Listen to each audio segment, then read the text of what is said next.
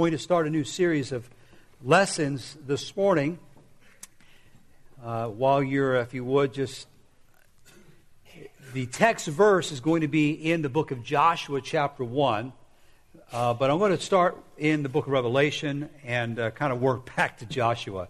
All right, if you're in your Bibles, uh, it, it, we are in the book of Joshua, chapter 1. And I'm going to ask you, if you would, just to stand for the reading of the Word of God. And I'm just going to read a couple of verses and then back up a little bit and work into this new series. If you give me a little grace on the top end of this lesson uh, to try to develop sort of a foundation of why we are even going into the book of Joshua uh, uh, for the next couple of weeks. Okay, Joshua 1 and verse number 1.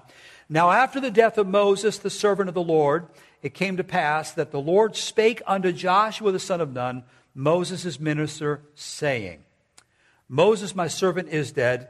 Now therefore arise and go over this Jordan, thou and all this people, unto the land which I will give to them, even to the children of Israel.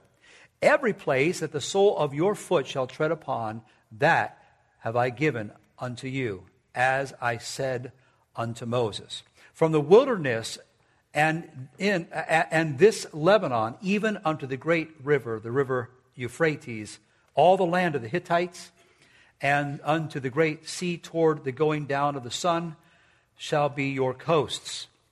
There shall not any man be able to stand before thee all the days of thy life. As I was with Moses, so I will be with thee. I will not fail thee nor forsake thee. Be strong and of good courage, for unto this people shalt thou divide for an inheritance the land which I swear unto their fathers to give them. Only be thou very, rather, only be thou strong and very courageous, that thou mayest observe to do according to all the law which Moses my servant commanded thee. Turn not from it to the right hand uh, or to the left, that thou mayest prosper whithersoever thou goest. And then the famous verse, verse 8 uh, this book of the law shall not depart out of thy mouth, but thou shalt meditate therein day and night, that thou mayest observe to do according to all that is written therein. For then thou shalt make thy way prosperous, and then thou shalt have good success. Have I not commanded thee?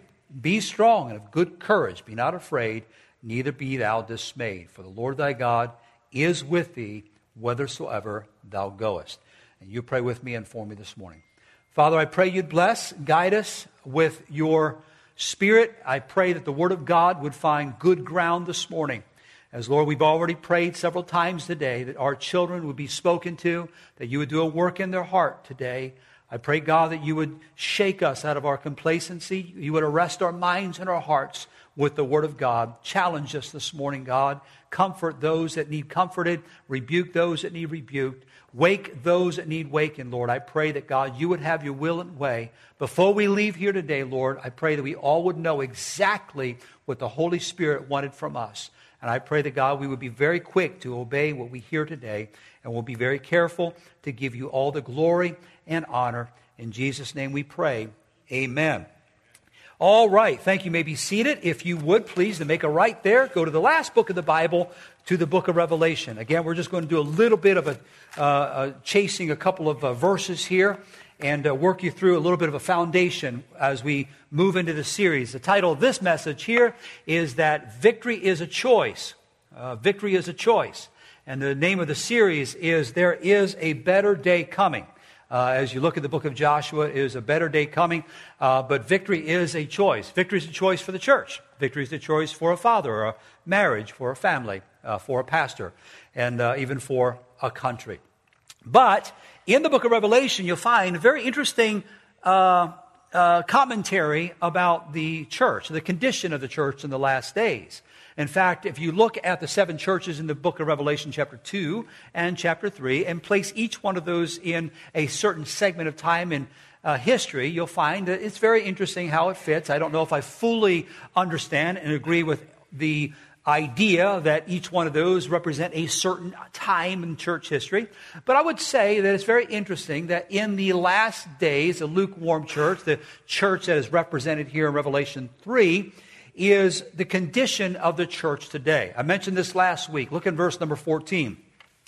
And unto the church, uh, angel of the church of the Laodiceans, write, These things saith the Amen, the faithful and the true witness, the beginning of the creation of God. Now we understand this is the church Laodicea. I know thy works, uh, that thou art neither cold nor hot. I would that thou wert cold or hot. So then, because thou art lukewarm and neither cold nor hot, I will spew thee out of my what? My mouth. Because thou sayest, I am rich and increase with goods and have need of nothing, and knowest not that thou art wretched and miserable and poor and blind and naked. So in the last days, ladies and gentlemen, the church is described as being lukewarm. They're not cold and they're not hot. They're sort of in between those two extremes. They're sort of lukewarm. And the church in the last day would also assume that they don't need anything. I don't need anything from God. I don't need anything from His uh, Spirit. I don't need anything from His Word. And can you, can you note here that what the church thought they were and what God saw the church to be were two different conclusions. Uh, here's what God says that the church of Laodicea was they were poor, they were miserable, they were blind and naked. So watch this. The last days, the church is characterized as a church that sort of is lukewarm. They're indifferent. They're, can you say it this way, more worried today than ever before. They're more fearful uh, than ever before. Uh, you'll find that there's references to a church that's sleeping. They're sound asleep. Uh, every pastor in America knows this that there are people that come to church for a nice little nap. And it may be because the preacher needs to wake up. Uh, but, uh, but there are people just kind of catch up on their sleep when they come to church uh, and uh, asleep. Uh, some are asleep through their Christian life. They're sort of, if you would, out to lunch, we say in South Jersey. Uh, so, in the last days, can we say this? That the church is characterized as lukewarm. Now hold that thought there and make a left and go to 2 Timothy chapter 3. 2 Timothy chapter number 3. All right? 2 Timothy 3 and verse number 1. The Bible says, This know also. Then it says here this, that in the last days perilous times shall come. The word perilous means dangerous times. So in the last days, it's going to be dangerous times. And then it goes on to describe what that will look like. It says, For men shall be lovers of their own selves. Wow, do we see that today? Self love. Okay? Uh, you have to cater. Every preacher in America knows that when we get a phone call from someone coming in, say, uh, uh, asking about the church, what can you do for me? Uh, what can you do for my kids? Do you have programs for XYZ? It's all about them you realize the church is not built for you?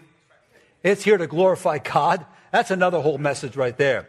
For men shall be lovers of their own selves. Then it says covetous and boasters and proud, blasphemers, disobedient to parents, unthankful, unholy, without natural affection. How about this next one?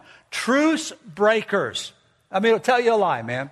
Uh, they'll lie and they'll break that covenant or break that agreement. False accusers, incontinent. They cannot control themselves. It's like the guy that says, I, I don't know why I did it. I just did it. I had no control. They have no control. Incontinent, fierce, despisers of those that are good, traitors and heady, high minded, lovers of pleasure more than lovers of God. So, in addition to the church being lukewarm, the condition of the world is dangerous and it's filled with those kind, if you would, of people. Uh, people that are fierce, people that are ungodly. Okay, now hold that thought there and make a right. Go to Second Thessalonians chapter 2. Second Thessalonians chapter number 2. Make a left there. I said right, make a left. Some of you did go right, didn't you? Second Thessalonians 2, verse number 1. Are y'all doing all right? Now we beseech you, verse number one. We beseech you, brethren, by the coming of our Lord Jesus Christ and by our gathering together unto him. Now, for those that believe in a, in, in a, in a uh, mid tribulation rapture, there's a, there's a problem with that right there because there is a gathering together unto him. So there is a trumpet that's going to sound. The Bible declares that there's a trumpet. Both 1 Corinthians and, and 2 Thessalonians talk about the trumpet sound, the trump of God. And the church is going to be taken out or gathered unto him. Okay, so that's what it says here in verse number two, one. And it says that ye be not, look at this phrase here, soon shaken in mind. Now, that, if that's not a description of America today, and American Christianity, is your mind is being shaken. We have a all time high of depression, all time high of anxiety and fear and worry. It's inside the church. Okay? Shaken in mind. He said, I don't want you to be shaken in mind or by, or troubled neither by spirit nor by word nor by letter as from us as that day of Christ is at hand. Let no man deceive you, the Bible says, by any means, for that day shall not come. Watch this. Except there be a great falling away first. Watch this. There is in the last days a lukewarm church, a perilous times, and a great falling away. People getting out, people not reading the Bibles, people not soul winning, people not praying, uh, people not doing what they used to do in terms of being faithful to the house of God, giving to the Lord, sending missionaries going to the mission field. A horrible statistic right now that I heard yesterday is that 11, Generation Z, right now, the present generation that is existing today, this young generation, presently, under Ken Ham's observation, there is a less than 11% of the generation today that go to a Bible believing church. 11% of Generation Z goes to church. I said, wow. And so I'm saying that we have a declared prophecy that there's going to be a falling away. That doesn't come uh, uh, before all these other things come after the falling away. I'm saying this morning we don't have to be part of the great falling away, but there is a great falling away. Churches getting empty, house of God is being placed with just uh, uh, rats and mice crawl around. It's nothing more than just a building anymore in most of our communities, or an entertainment center for you to come and just rock to Jesus. But a solid Bible believing church where the preacher is behind a pulpit exhorting people from the Word of God is very rare and scarce today. That's why, because now, as you look at this description of the last days, because of the condition of the world, because even in the condition of the government, the advancement of sin, the growing threat of persecution, the, the church has sort of become almost uh, retreated into a conspiracy huddle. Storing food instead of searching for souls. If you're online watching, I hope you can listen to this. Getting ammo instead of equipping saints. Fighting a vaccination instead of contending for the faith. It's getting quiet in here. Storing for the end instead of looking for the return of Christ. Building bunkers instead of building families. Aligning more as a Republican than a Bible believer. And the consequences of that is that fear has replaced faith and worry has replaced the burden for souls. And we have almost become more interested in following some fear mongering YouTuber than reading our Bibles. And so the church becomes almost a conspiracy huddle and not advancing to do the work of Christ. That's why we sing the song, Onward Christian Soldier. Why do we sing those songs? Why are we not, if you would, retreating? Why should we not be retreating? Why does the Bible say that the gates of hell will not prevail against the church? Do you realize that the gates of hell is a defensive mode? If a church is what it ought to be, the gates of hell cannot prevail against that kind of church. Woo! Glory to God.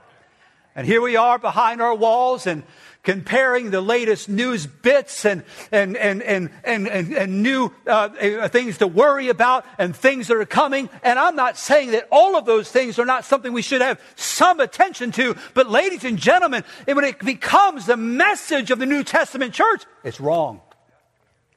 The Bible says that the horse is prepared against battle, but safety is of the Lord.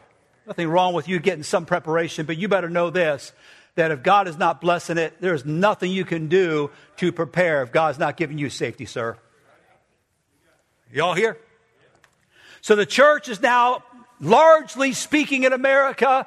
And as I go across, and I'm not a traveling evangelist, I'm not a traveling pastor, but they're telling me the same thing goes on in every church that there are those that huddle and it's getting larger and larger and larger, where there's less soul winning and more worry. The church is hiding inside the walls and not advancing into the darkness. But if we're going to be defeated, I'm convinced that that is a choice. And if we're going to be as a church, as an individuals, going to be victorious, that is also a choice. That brings us into the book of Joshua. And I believe we need to, in our age, I think there's many misunderstandings surrounding the Christian life. A lot of mis. Listen, you go to a Christian bookstore today, and you just uh, uh, look at the shelves. They're lined with books that claim to be able to teach us how to make the Christian life easier for the believer and the church to be more acceptable by the world. How to be a better you how to be more acceptable. The truth of the matter is, there is nothing easy or acceptable about being a believer in Christ. If you are going to be a believer, you're going to be hated by the world. You mark that down, sir. If you're going to be a solid Bible believer, you are not going to be the most popular guy in the community. Why am I feel like I'm all by myself behind that? I'm going to hide behind this pulpit, I think, here. The truth of the matter is that, that it's never been easy to live for Jesus Christ. Can I just say this? Jesus has never been cool. He's never been hip. He's never been in. He's never been the cool guy. That whole man upstairs and boy, he's just a, he's just a great guy. All of those, if you would, innuendos. He is the King of Kings. He is the Lord of Lords. He is coming back one day. Okay? He is a conquering king. He is returning one day. And ladies and gentlemen, our eyes ought to be fixed on him, looking unto Jesus, the author and finisher of our faith. But the gospel of Jesus Christ will never be acceptable by the world. In fact, if you are a believer in Jesus Christ, you realize the word reproach is in the book of Hebrews describing who Christ is suffering the reproach of Christ greater riches than the treasures in Egypt? If you're going to be serving Jesus Christ, there's a reproach to that. I, one of our teenage girls was called, what did she uh, refer to it? Oh, one of those skirt ladies. Uh, but, and she says, thank God they can see I'm a Christian at least. Not that wearing a skirt makes you look like a Christian, but I'm saying they saw something different and one of our teenage girls up at Cedar Point. So we're not out, listen to this, ladies and gentlemen. We are not out in a walk in the park. Y'all with me today? This is not, this is not like easy. The Word of God declares that we are at war. That's why it's very clear in 2 Timothy chapter 2 and verse number 3, the apostle Paul is writing to Timothy and he's letting him know, Timothy, listen, this is not Sunday school class like easy stuff here. He says, Thou therefore endure hardness as a good soldier of Jesus Christ. Now, why would he say that? Because he was at war, spiritual warfare. He's no man that warreth entangleth himself with the affairs of this life, that he may please him who hath chosen him to be a soldier. If you are saved today, whether you like it or not, you are recruited into the greatest military, spiritual military in the entire universe. You're in God's army. Amen? And He is the Lord of hosts, by the way. So we're engaged in warfare with a spiritual enemy that has a lot of power. In fact, he's more powerful than you are.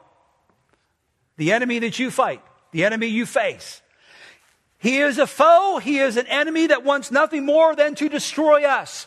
He's an enemy that wants to destroy our marriages and our family and our children. I called for a prayer meeting yesterday. I've been announcing it for the last couple of weeks, probably three or four weeks. Heritage prayer meeting, heritage prayer meeting, praying for your children, praying for your grandchildren, praying that God would bless the heritage that God has given you. I'm not faulting anyone, I'm not chiding anyone. But if I called a meeting that we're going to meet at the church and we're going to have a global perspective class and we're going to teach you how to store food and we're going to teach you how to get ammo and we're going to teach you what kind of guns to get and we're going to teach you that there's a food shortages coming, there's fuel shortages coming, the church house would be filled with people wanting to learn how to do that kind of stuff. Yeah, we had 15 people come to pray for their kids.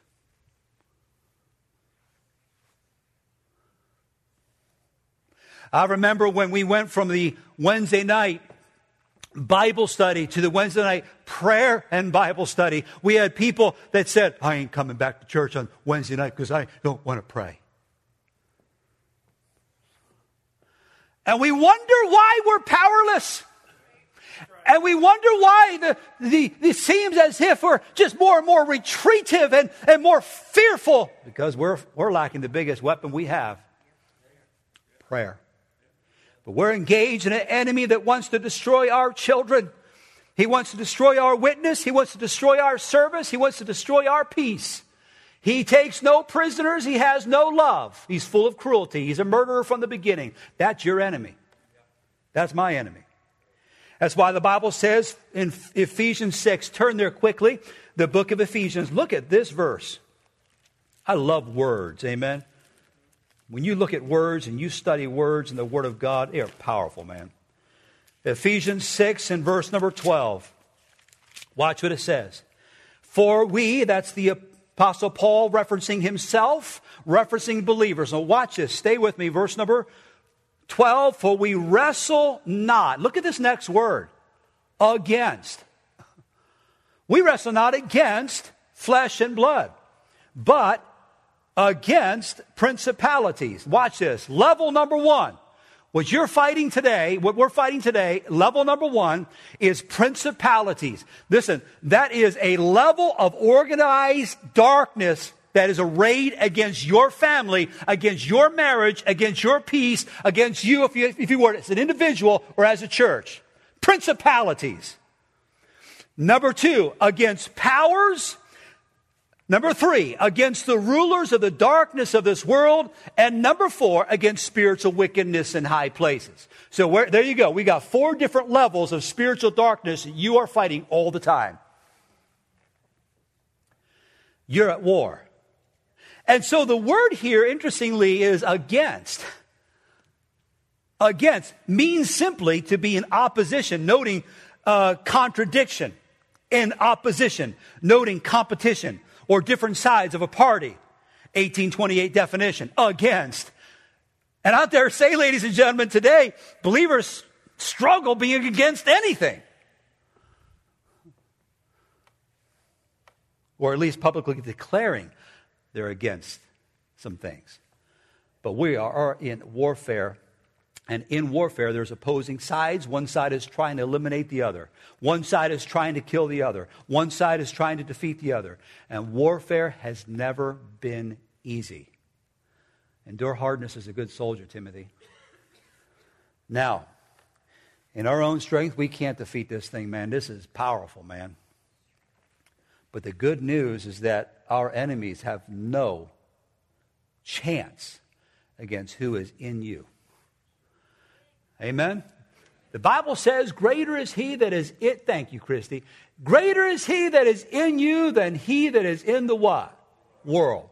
If you're a believer, the Holy Spirit living inside of you, he is greater than your enemy. he is greater than, listen, your arch enemy. And so the Holy Spirit inside a believer, equipping us, if you would, to go out into this darkness, piercing this darkness with the light of God's Word, advancing into this darkness, into this crazy world that we're living, and share with them the greatest news they could ever hear. As a chaplain for the Findlay Police Department, man, there's, there's heroin in our city, there is, there is molly in our city, there is meth all over the place. There are people dying of overdoses every day in our community. And we know more about the statistics of how to prepare for the end of the world than we do of having to reach someone with the gospel that's dying next door to us. Are y'all with me this morning? That's why it's very clear that when you look at the Word of God, we're not to be troubled. Greater is He that is in you than He that is in the world. So, in the midst of all this great, harsh, difficult times that we're in, we've got promises, man. We can live by the promises of God. We can wake up with the promises of God. I often, say I had a, you know, thinking about the old uh, 63 Dodge that my dad had, man, that thing, you had to talk to that truck to get it to start.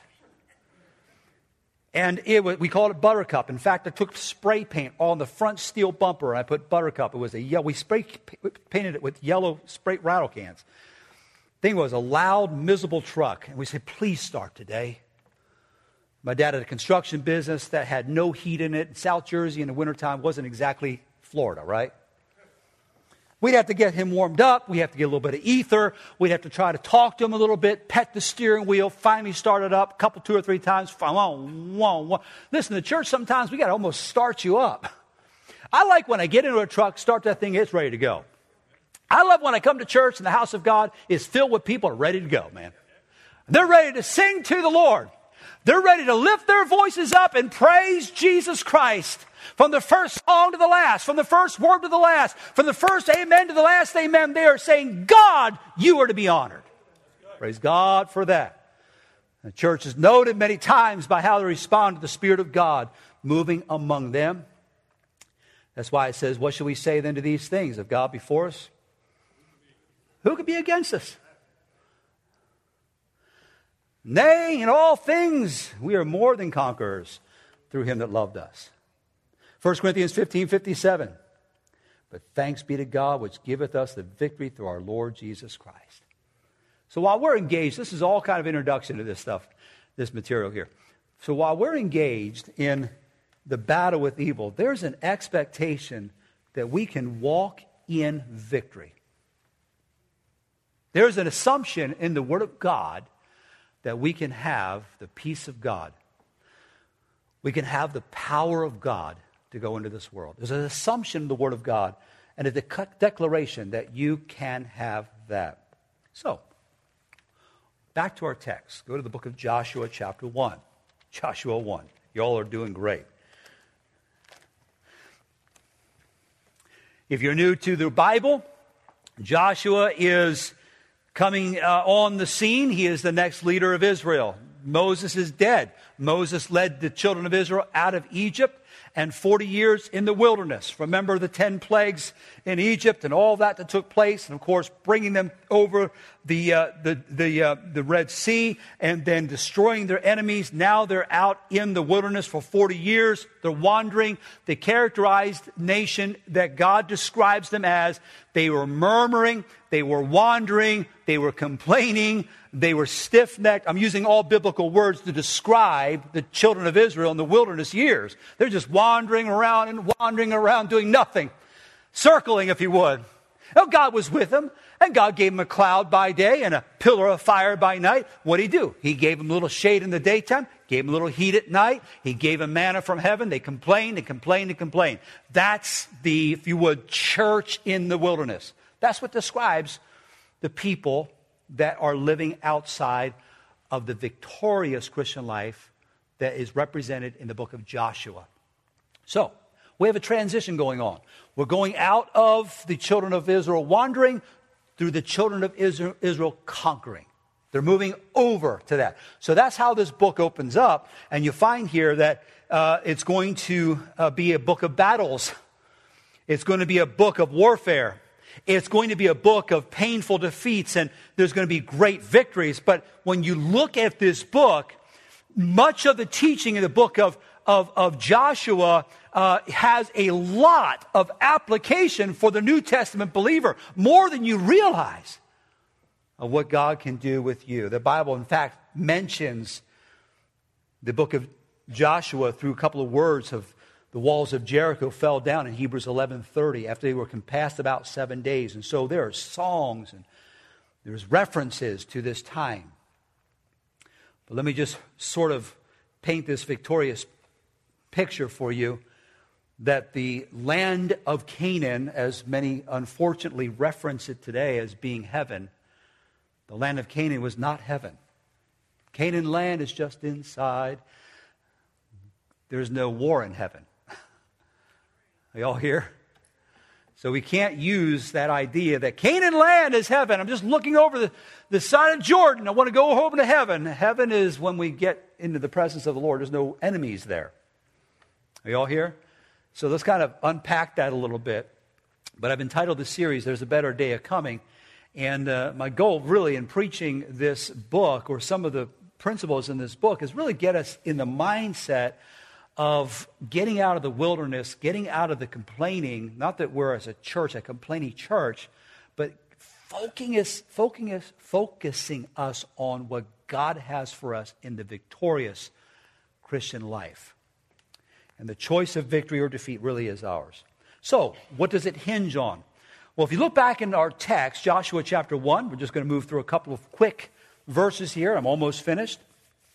Now, after the death of Moses, the servant of the Lord, it came to pass that the Lord had spoke, or rather spake unto Joshua, Joshua the son of Nun, Moses' minister, saying, now, watch this phrase here. Moses, my servant, is dead. Now, therefore, arise and go over this Jordan, thou and all this people, unto the land which I do give to them, even the children of Israel. Very interesting phrase in verse number two is that there is a reference to the land that's already been given to Israel. No, Israel's not crossed over Jordan. Israel's not even gone around Jericho. Israel's still, if you would, transitioning from ending 40 years in the wilderness to going into the conquering of the land. But the land has already been given. Y'all with me this morning? It's theirs. Okay, they own the land. They have to conquer the land, but God gave them the land. It's interesting as you start unpacking these verses, there is a command to go and conquer this land. So in these verses, Joshua then is reminded that the Lord is still with him. Moses is dead, but I'm still here. Moses is gone, but I still remember my promises. I think back in our nation's history, man, we've had an incredibly blessed country. You think about, you think about the first great awakening. You think about the second great awakening. There are pockets of revival. There's places in our country that you read of a movement of God that came in to even change the names of the cities in some of our cities in our country because so many people were getting born again. A Spirit of God, 5,000 people showing up to a, to a to a communion, and all of a sudden, man, the Spirit of God worked, people getting saved. You think of George Whitefield and you think of him preaching to the coal miners down there in Virginia. He said you could tell the conviction on their face because their faces were turning white from the tears wiping, if you would, running the dirt and the grime and the coal mines off their faces. Massive amount of people being saved in our country, lives being changed. But we don't have a George Whitefield here. We don't have even a Billy Graham who used to preach when he was younger a great, solid Bible, hell, fire, and brimstone message. We don't have the likes of Billy Sunday or others that used to crisscross this country. We don't have the preachers that we used to have. I mentioned a couple of weeks ago, maybe it was yesterday or this week, that uh, we don't have the amount of preachers that we used to have in this country going out into ministries. In Bible colleges, we used to have three, four hundred Bible college graduates, all of which were going out, taking pulpits and going out into evangelism, going out in mission fields. Randy King and Brother Stancil and other evangelists have said the same thing. We just don't have the preachers. No, either God is not calling preachers in the ministry, or God is calling and we're not listening. But I would say this morning, maybe a little bit of both of that, man. But we need to have a people that listen and go out. And I think here this morning, as you look around, it doesn't have to be the way we see it right now in our churches. And I believe with all my heart that God did not save us to see us defeated. God did not, God did not save us to have us sit. Are y'all here? You are not doing God a favor by just coming and sitting. It's getting quiet in here we subscribe to the idea that church is the end of itself. That we just go to church, we did our thing. We did our religious duty for the week, we're good, we can go on and do our own thing. Do you realize we are only right now equipping you to go out and do what we're commissioned to do? Okay? To go out into this world and reach this world with the gospel. We have children that came in to, this morning, visitors coming in this morning. We prayed for them last night. We prayed for your children last night. We went through the entire list last night of all the children, 20 years and under, prayed for them by name. Principal prayers on how to pray for our kids, praying for their development, praying for their spiritual life, praying for their future spouses, praying for their peace, praying for their joy, praying for wise decisions, praying that God would lead them, pray that they would have a relationship with God that they would see who God is. That's why it's clear in the Bible that the church has been clearly commissioned to do something that it's not doing today. And I look around me, I see Christians who are defeated. They struggle with sins, they, they struggle with the intents and purpose, purposes for what they're created to do. They're just sort of wandering around. They do their Sunday thing and go home and go back to watching whatever they used to watch. Go back to clicking what they used to click. Go back to doing what they used to do. And we're hurting. But the choice of victory hinges on number one, listen to this, is understanding the commandments of God. listen, if you don't know what God's word says, you're not going to do it. That's why it's imperative that we know what God. My people do err, I mentioned already not knowing the scripture. So it's a command to conquer the land. In verse number one through four, you find Joshua here is reminded that uh, the land is already theirs. Moses, the man of God, is gone. But, uh, but think for a minute here that Joshua is now taking the people into the Canaan land. He is going to claim this land. And interestingly, this land is over 300,000 square miles. That's a lot of miles. But when you study the map of what they actually did conquer, it reduces down to about 10% of that. They actually conquered about 30,000 square miles, but yet they were given 300,000 square miles. Very interesting study. I, I reference to verse number three on this because every place that the sole of your foot shall tread upon, that have I given unto you. If you walk it, you got it. How about that? Oh, that's a pretty good plan right there. You got to fight for it, but it's yours. If you can walk it, it's yours. Can you imagine that, man? Can you imagine as a child of God, everything that God has for you, you can have it? Just walk there. Go get it. Say, Pastor, you sound like a name it, claim it. I'm not talking about trying to get a million dollars in your bank account before you're 30 years old. I'm not trying that at all. I'm simply saying there's things that you don't have spiritually that you could have, but you don't, you don't get it. And so you'll find here that there is a command. A command to have the confidence in what God says is being true. Look in verse number 5, 6, and 9. Verse number 5, the promises of victory over every enemy. Verse number 5, it says, There shall not any man be able to what? All right, there you go. So here's a promise, Joshua. I want you to tell the guys, tell the ladies that when you get up there, no one's going to be able to stand before you. Wow. No one? No one. Look in verse number 5b. The Bible says here, I was with Moses, so I will be with thee. Here's a promise that God's power is going to be there. God's presence is going to be there. I'm not going to leave you. I'm not going to forsake you. Amen. According to verse number five, he says, uh, I'm going to be there. Look in verse number six. Be strong and of good courage. You realize this? God has a opinion on our attitude. He said, I want you to be strong. And I'm going to hit this a little bit later. But there is an absolute victory. It's yours. He says, Here's the people, divide the land. There's a promise that he will keep his promise. I swear, he says, which swear, verse number six, unto their fathers to give them. Wow. So, number one, the choice hinged on knowing the commands of God. The choice hinged on having faith in the promises of God. Having faith. Watch this. Trust God.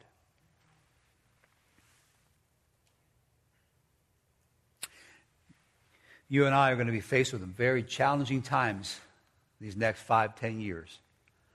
Very challenging. Listen to this. We've already seen a dry run on already this year. We found out who the Bible believers were. We found out who the YouTubers were. Are y'all here? You better settle right now what you're going to do with this book. You better find a principle from God's word by which you are going to stand.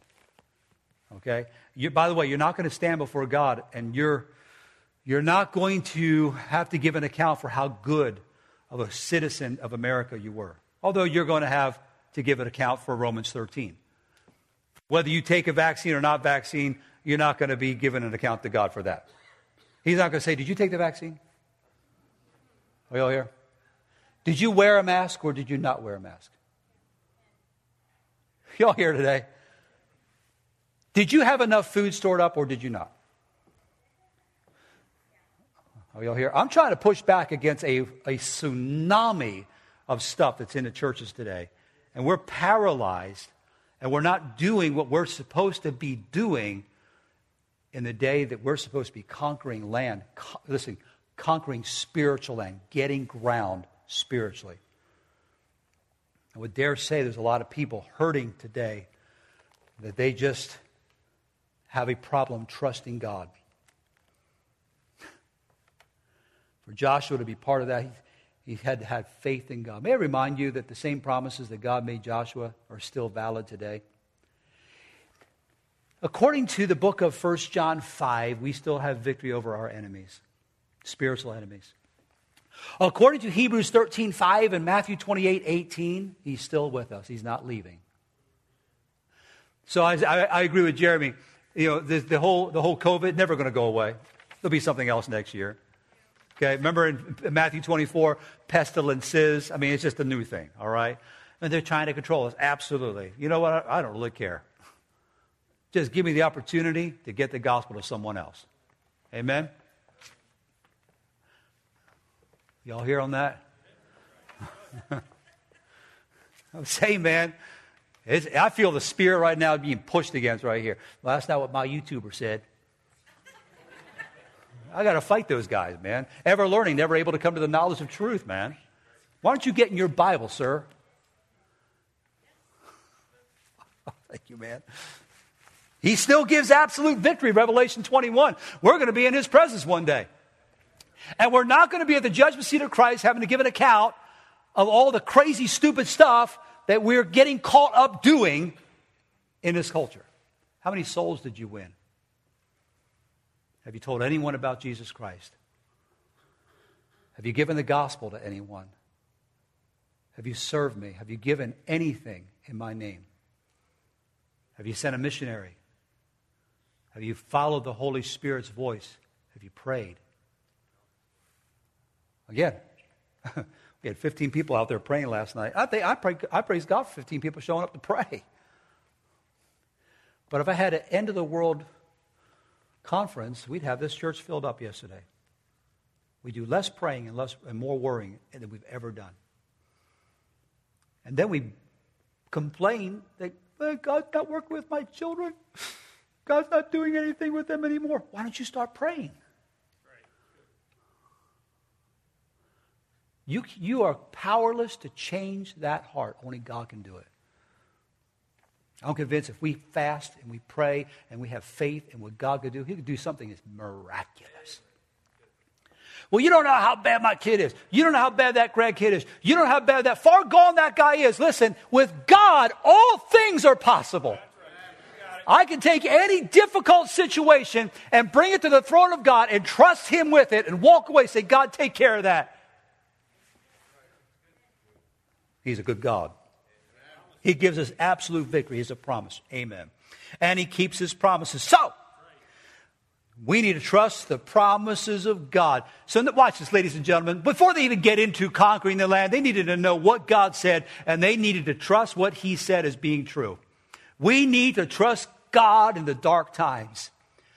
We need to trust God. I think of the widows now in our church. We have several new widows after that year. Several new widows trusting God. They're a dark time. They go home to an empty house. We have people that have buried children. That's a dark time.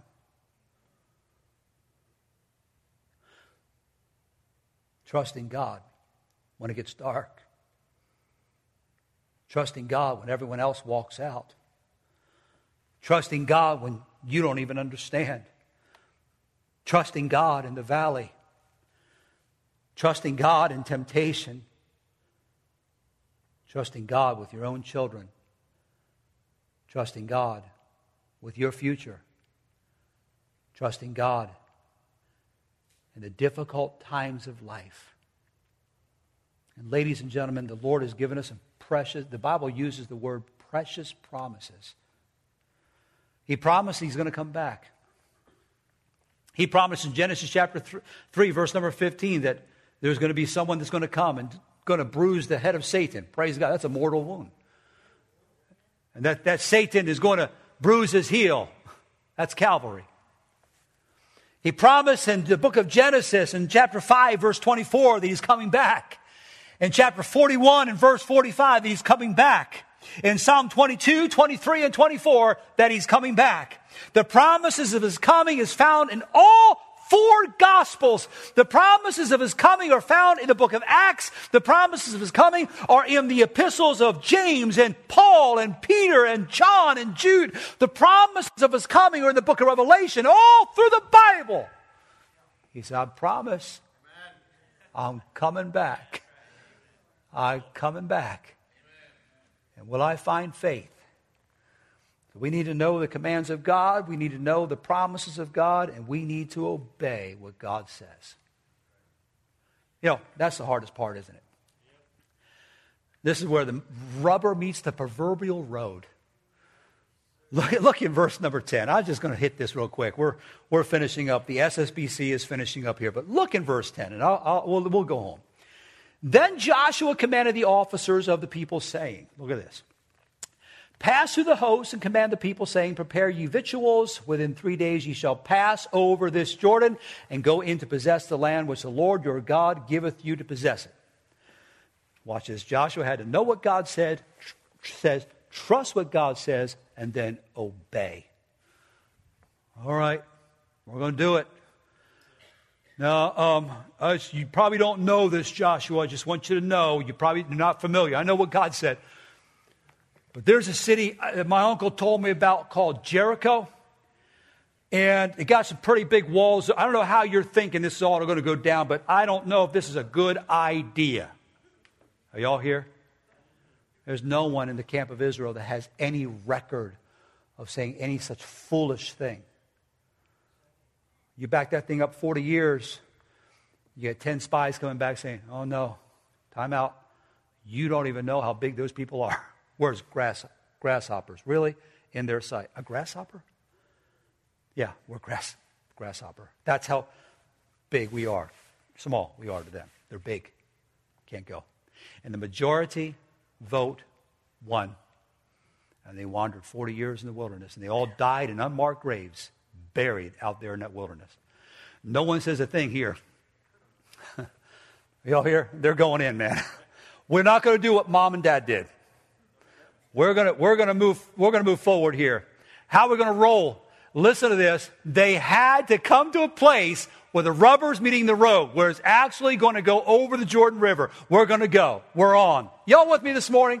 Here's the hard part in the Christian life is knowing what God says, even believing and trusting in what God says, and that's evidence very simply as obedience to what God says. You all here? So you're either going to center your life on what God says, or you're going to center on your fear, on your conspiracy theories, on all the other stuff that we simply get on and move away from the Word of God. And then he says in verse 8, this book of the law, I love, I love verse 8. This book of the law shall not depart out of thy mouth. What does that mean? You better keep it in so it can come out. but thou shalt meditate therein day and night. You know what that mean? It means you're going to be working this word in your heart all the time. You wake up in the morning, you're going to read the Word of God. All through the day, you're going to read the Word of God. You're going to meditate on God's Word. You're going to fold that Word in your heart all the day, day and night.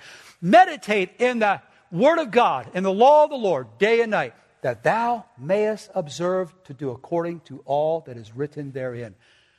Listen, ladies and gentlemen, if you spend more time on your YouTubers, on your conspiracy websites, on all the things that we can wrap our minds around, and less time in this Word of God, there's no way that you can have a successful Christian life.